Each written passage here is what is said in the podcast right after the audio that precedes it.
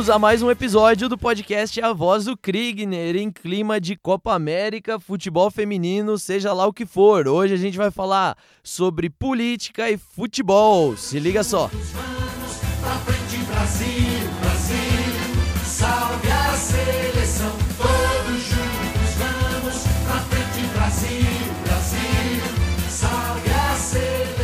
Muito bem, estamos aqui para falar de futebol e política. Nossa intenção aqui é a gente entender o que é que veio primeiro, a galinha ou o ovo. Será que é o futebol que influencia o humor político ou é o ambiente político que influencia o entusiasmo do brasileiro no futebol? Eu tô aqui com dois profundos conhecedores, tanto de política quanto de futebol. Do meu lado esquerdo, sem querer dizer nada com isso, mas do meu lado esquerdo, eu tô aqui com o Pedrinho, Pedro Bontorim. É que eu sou um lateral esquerdo. É isso aí, você é o lateral esquerdo. E na lateral, o lateral direito do dia, Paulo Leal. Tá aqui pela primeira vez no nosso podcast. Bem-vindo. Rapaz, e sabe que eu joguei muito pouco futebol na minha vida. mas eu, eu assim, atuei na lateral Aí, direita. Aí, eu, ó. eu sou esquerdo de Eu sempre verdade. fui corredor, né? O negócio, meu negócio é correr. Então, É isso aí, o meu negócio é ficar no banco mesmo. Então, sempre ficava no banco. Vamos lá, a gente vai falar disso e para começar a nossa discussão aqui, pra gente é, esquentar, eu quero trazer um estudo, cara, que é pra não achar que é borracharia aqui, a gente tá falando de dados, né, Pedro? A gente tá Com falando um certeza. negócio aqui qualificado. E a gente tá falando de um estudo que foi feito em 2017 pelo Eduardo Zilberman e o Carlos Carvalho. O Carlos Carvalho é um economista lá do Banco Central e eles fizeram um estudo para falar que se o Brasil, olha só que interessante, se o Brasil não tivesse perdido de 7 a 1 da Alemanha, todo mundo, vocês lembram desse jogo, desse dia? Que que cê- onde você tava nesse dia, Paulinho? O que você tava fazendo?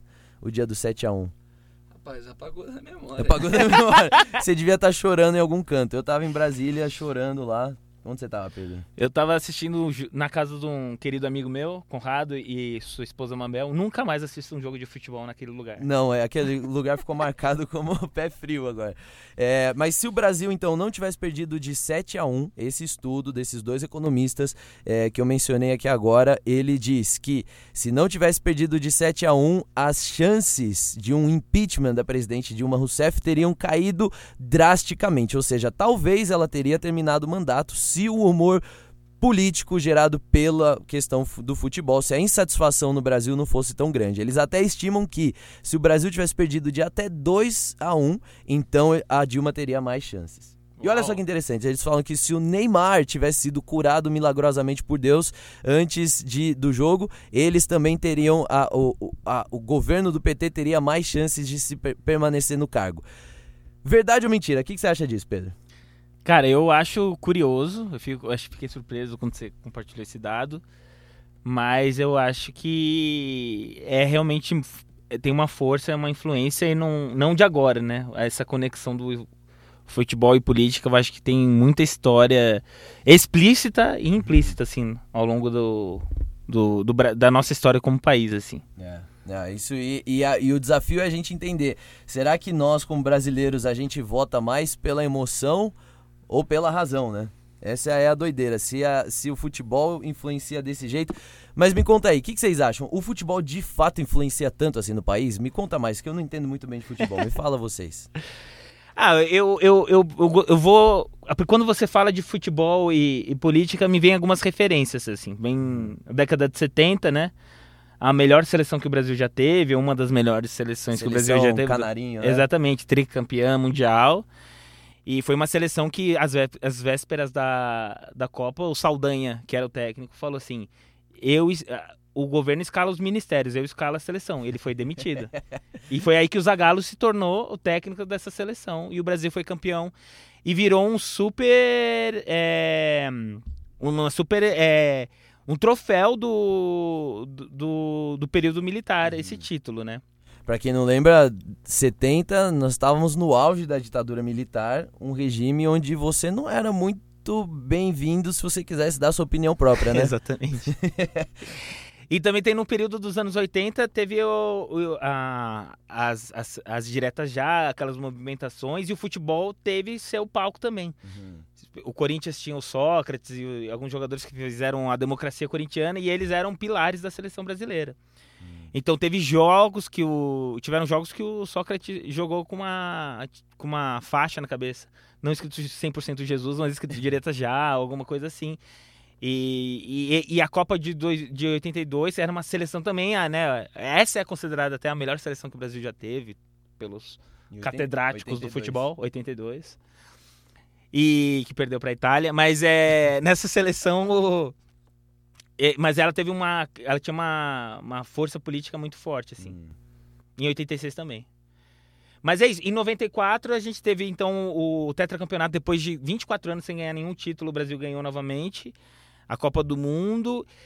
E era uma frente de, de otimismo do meio dos anos do início dos anos 90, que vinha com redemocratização, o impeachment do é. Collor, era um país que o povo sentia, né, começava assim, aquele pertencimento, o plano real, é, e era uma onda de, otimi onda de otimismo, assim, e o futebol também foi um super carro-chefe dessa, é. desse momento, assim.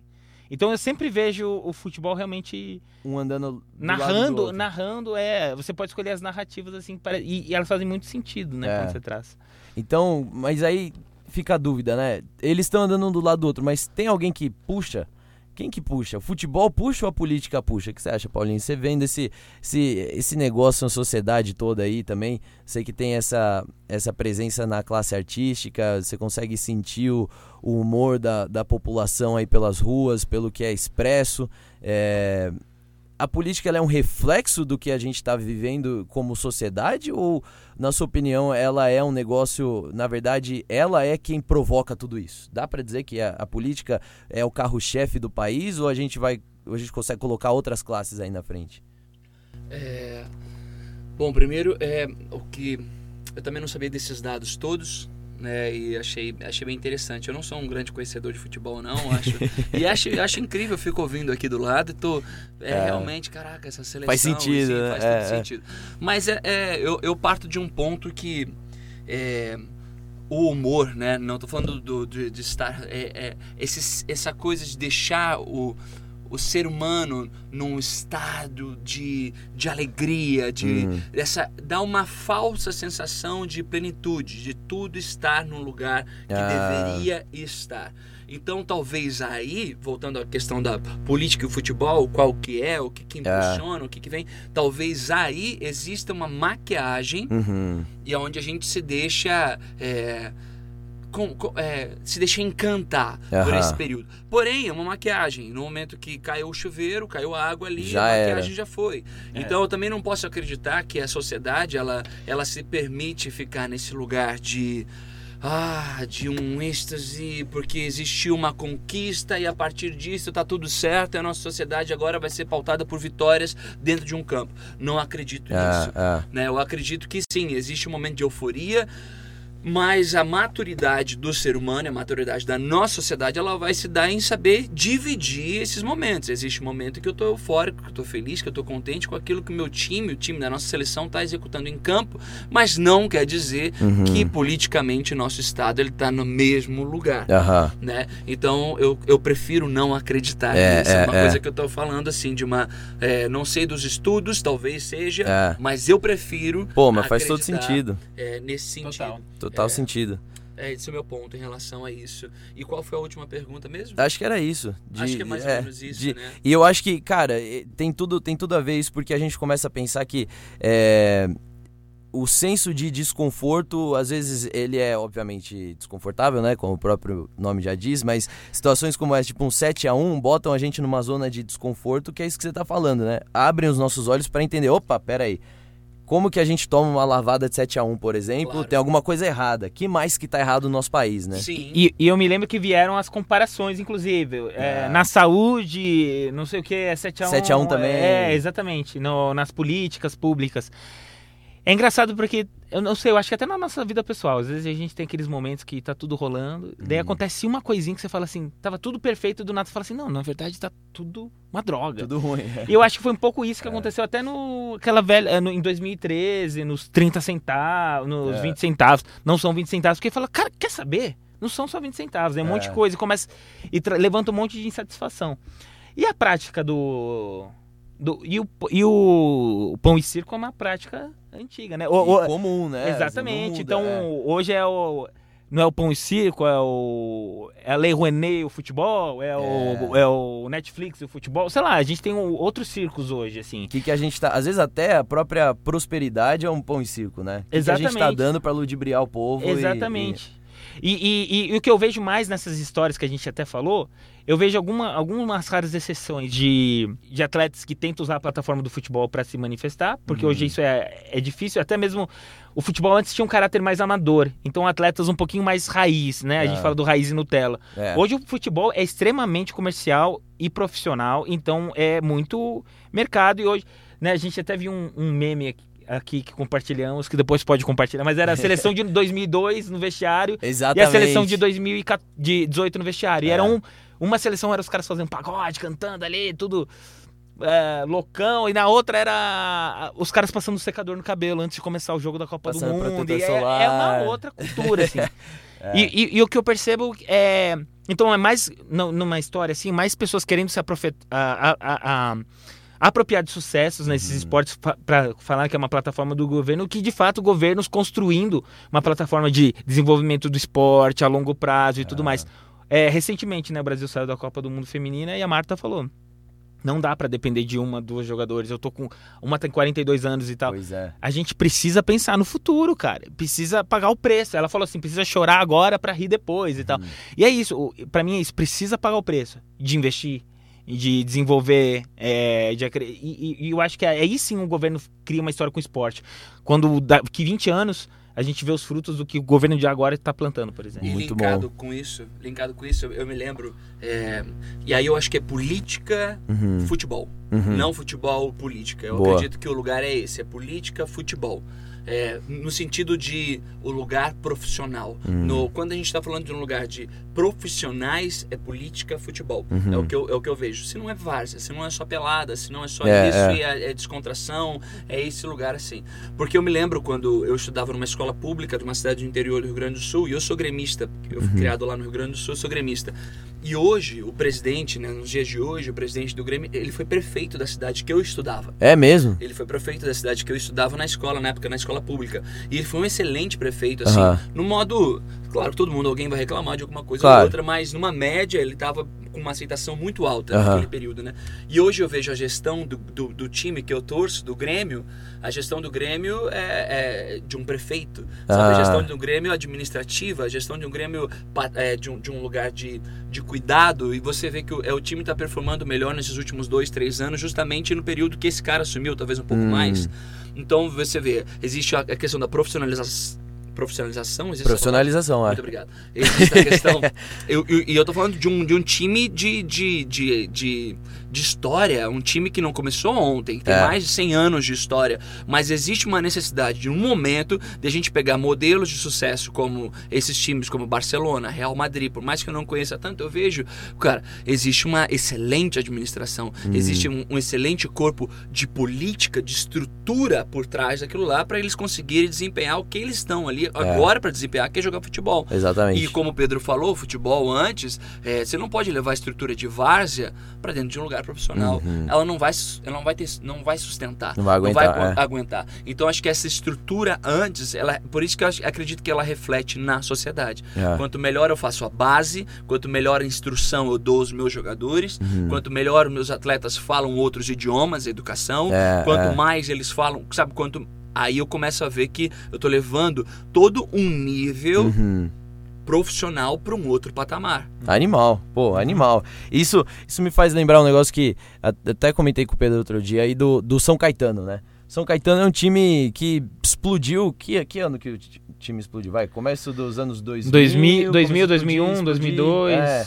Aí foi explodindo, é uma cidade, quem não sabe, São Caetano do Sul é uma cidade aqui da Grande São Paulo, foi a cidade com o maior IDH do Brasil por anos e anos e anos. Acho que tem alguma cidade que passou São Caetano agora, São Caetano deu uma caída, mas por muitos anos foi a, a cidade mais bem desenvolvida do Brasil, do país inteiro. É uma cidadezinha pequena, são alguns centenas de milhares de habitantes, mas assim, né, pequena não, né? média, mas se comparado a São Paulo e a Grande São Paulo, é uma cidade menor e bem gostosa, uma cidade muito legal e tinha um prefeito, Tortorello.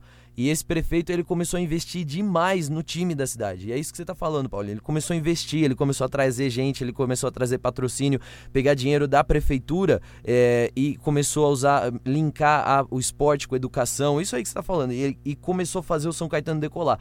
Hoje já não tem mais isso. O São Caetano tá onde agora, Pedro? Tá série Z. É, eu nem, eu nem sei que. Sei lá que não dá nem para saber que série que o São Caetano tá. Hoje tá completamente. Chegou a disputar a final de Libertadores, né? Sim. São Caetano chegou a disputar a final de Libertadores, cara. Isso quando você tinha um, um investimento ali.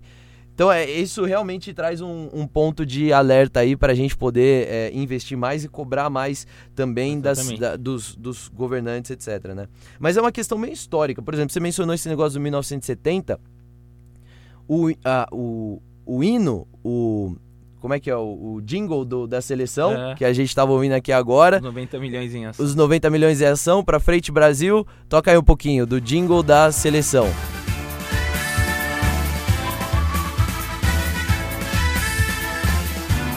Esse jingle virou o jingle oficial do governo Médici, cara. O governo Médici criou, é, é, cresceu o olho em cima desse jingle e viu que, cara, dava para mobilizar o país inteiro, então ele começou a fazer propaganda de Estado com base nesse jingle. Doideira, que né, Pedro? Que loucura, que loucura. É como se hoje a gente pegasse aquela como é que era? É, 58 foi Pelé. e e fizesse. essa eu não conheço. e faz... famosa, eu, eu, cantei do né? jeito que o MC Bin Laden gravou, porque ele gravou essa música. MC Bin Laden? Mas foi uma, música que, foi uma música que surgiu na, na torcida na Copa do Mundo de 2018. Ah, é? E é como se, se apropriasse uma canção da seleção e fizesse, E né? fizesse o jingle do governo Bolsonaro. Exatamente. Será que vai ter um jingle do governo Bolsonaro esse ano? Copa América não tem nenhuma música, né? Não tem, ó a janela de, de oportunidade. A janela de oportunidade. Quem tá ouvindo a gente, ó, pensa aí, cria uma música e vamos que vamos. Mas aí também surgiu, logo depois disso, surgiu Brasil Ame ou Deixo, é, é. como é que é? Terra de não sei o que, esqueci agora também o outro, mas surgiram vários slogans criativos a partir dessa, dessa seleção. Sim. Mas e aí? A gente consegue responder a pergunta: quem é que vem primeiro? O ovo ou a galinha? O futebol ou a política? O que, que vamos, vamos partir aqui então do ponto. O que que mexe mais com o coração do brasileiro? É o futebol ou é a política? Ah, mas aí é, aí é... Eu ia falar uma coisinha que não dá pra falar mais. é politicamente super incorreto. Incorreto? Não, aqui pode, aqui pode, porque não. todo mundo que tá ouvindo é gente muito madura falando politicamente. Não, não, eu ia falar uma coisinha que não tem como. eu tô tentando achar uma outra expressão enquanto isso. Mas é, como é, como é que é, é, é tirar mel de... Não, não, esse também não existe. Eu ia inventar uma outra outra aqui, eu não consegui. Mas é que é difícil comparar. É, é, é difícil não, é, é, fácil comparar e fácil ver o resultado. Uhum. Futebol. Acredito que. Você acha que é o futebol? A, na massa, o que, o que mexe o coração, futebol. Futebol. futebol. Também, não, Acredito também acho, eu. também acho. Aí eu acho que a política, né, é. E, eu... e até mesmo ó, a, a república. É. Vai, vamos lá, é coisa do povo. E é meio que é isso, a política ela tá mais ela, ela tá ligada no que, que é do o que, que é de interesse do povo e, e trabalha aquilo. Então, uhum. e a e, e, o, e o futebol é uma é uma é uma coisa do povo brasileiro, é uma paixão muito grande assim. Então, ele ele é um interesse, ele vamos falar assim, é uma paixão do brasileiro. A uhum. política não é uma paixão. É, é. é uma necessidade ou é um lugar de reivindicação é um lugar de decepção. Eu, eu, falo porque preciso, né? É, é, é eu estudo porque preciso, tem, não porque eu sou apaixonado. Não tem aquela, nossa, papel, que né? quarta-feira né? vou ver o debate. É... Não, quarta-feira eu vou ver o futebol. Vou ver o futebol. E se sobrar um tempinho, eu vejo o final do debate. Exatamente. Cara, vocês estão me fazendo sentir mal porque eu sou o cara que quer ver o debate e não quer ver o futebol. eu sei, eu sou estranho, mas. Mas ó, eu, eu tava perguntando porque Outro dia a gente tava falando de futebol e vocês lembram a escalação dos times inteiros, desde a Copa de 1803. Nossa, isso é muito louco. Assim, é, tipo, isso é doido. E eu não sei quem que tá no meu time, que é o Palmeiras hoje, eu não sei quem Grande tá Parmeira. Não sei quem que tá lá, mas eu sei quem disputou a eleição junto com o Lula lá em 89. Então é, é doideira, né? Você é, vê, é, é, muito, muito pela paixão mesmo. É pela paixão. É a paixão, é isso, com certeza. É a paixão. Assim como eu sei. Não, não sei não. Eu ia falar, eu ia falar uma coisa muito elenco? legal. O que que mas do eu, eu, eu, eu queria muito, eu de- queria muito falar uma coisa, tipo, de eu sei cor? todos os filmes do Bardem. Aí, vai- vai soar que eu sou um fanático. E, e, e também eu gosto muito do trabalho do rapaz, mas eu não sei não. Eu sou equipe técnica de Godard. Sei Sei todo mundo tudo. que fez Central do Brasil com a Fernanda Montenegro. Muito bom. E aí, política, religião, futebol não se discutem. Mentira, né? Discute sim. Acho que tem, tem que discutir. Tem que discutir, né? Acho que não deve partir pra briga, mas... Não, só às física. vezes. Não, física. Ah, física nunca. não, não, nunca, Nunca, mas nunca. acho que discussão ela desenvolve intelecto. Com Sim, certeza. Acho que e, e dis- discussão é democrática. Talvez, talvez não se discute, mas se converse. se conversa. Se conversa, fale, é. se ouça. Se ouça. Eu- é porque a gente, a- acho que a gente se ouva. Acho que a gente tá partindo de um, de um lugar assim que é, essas conversas, que é uma coisa que a gente, a gente nós três conhecendo, a gente conversa sobre isso, né, de desses ambientes seguros, esses lugares. Acho que a política tem não a política, a maneira como a gente tem visto a política, ela Uhum. tem meio que, eh, o que eu acho perigoso, quebrado esses lugares de ambientes seguros de discussão. É, É Porque a verdade. gente está com, do- com polos extremos. Então, a gente vê amizades de 40 anos é, por, por posições políticas não entrarem mais num É. lugar seguro de discussão. famílias entra- brigando. brigando e, e realmente existindo ruptura. Então eu, eu acho que é um lugar, eu sei que a gente já está muito falado sobre isso, é muito conversado sobre isso, mas eu acho que nunca é demais cara. da gente entender que é um espaço de se conversar É. e discutir ideias, discutir Exatamente. posicionamento. Agora não é de um lugar de agressão. É, é. Né? E, e isso, claro, obviamente que se estende ao futebol. Uhum. É, assim como no futebol tem as torcidas organizadas foi por um extremo da É. violência do negócio que a gente viu uns anos atrás, a política agora tá chegando nessas torcidas organizadas aí que eu dou minha vida, mas não cara. abro mão do meu partido, né? é. Então isso é, é, é zoado. O que Mas deixa mais complicado, será que é o futebol ou a política? O que, que vem primeiro? E aí Ah, volta E o aí- negócio. mas aí é louco. E daí você vê que a política tá entrando no lugar da paixão, que a gente até Exatamente. falou que era o futebol. E eu acho que. Ah, ah, eu acho que a política é aquele lance, cara, que. É a política é sobre você realmente negociar interesses de partes diferentes, assim, né? Exatamente. Então, não é sobre definição ou sobre imposição de um ponto do outro, mas é entender, cara. É. Por que, que aquela pessoa pens- pensa assim, por que, que a outra pensa daquela maneira diferente? E como que a gente consegue conciliar? Aí vem a arte da política. Então, é, eu, e eu, eu- eu vejo isso, cara. Eu acho que a gente pode estar a favor de, do, ou contra, enfim. Mas você pode estar a favor de algo que você quer ver politicamente, mas também não, ser, não se cegar quando você faz em paixão. Falam que a, a paixão é cega. E a gente não pode entrar nesse lugar da paixão cega quando a gente fala de política. Porque, assim, eu posso preferir este candidato. Mas eu não vou fazer vista grossa por o que eu sei que está sendo equivocado, enfim. Então é, esse lugar de, de, de saúde que eu, que eu almejo, assim, que a gente possa estar, sabe? Tampouco no futebol, né? Também. A, a paixão Exatamente, também não pode cara. cegar no Também, futebol. também. É, muito bom, muito bom. É isso aí, cara. Então essa é uma pergunta que talvez não tenha uma resposta certa de quem veio primeiro, quem influencia mais, mas dá pra ver que a política e o futebol andam lado a lado, disputando espaço no coração do brasileiro. O brasileiro é apaixonado em tudo que faz, seja num jogo que assiste, seja num presidente que escolhe, e isso é muito bom. E cada vez mais a gente vai chegando para um lugar de maturidade, melhorando as nossas escolhas e também aquilo que a gente faz como nação brasileira. Eu espero que você tenha gostado, Pedro. Muito obrigado por você ter vindo. Obrigado a você, Kriegner. Volte sempre, Paulinho também, cara. Muito bom ter você aí. Muito obrigado. A casa é sua. Vambora e até o próximo episódio do A Voz do Krigner.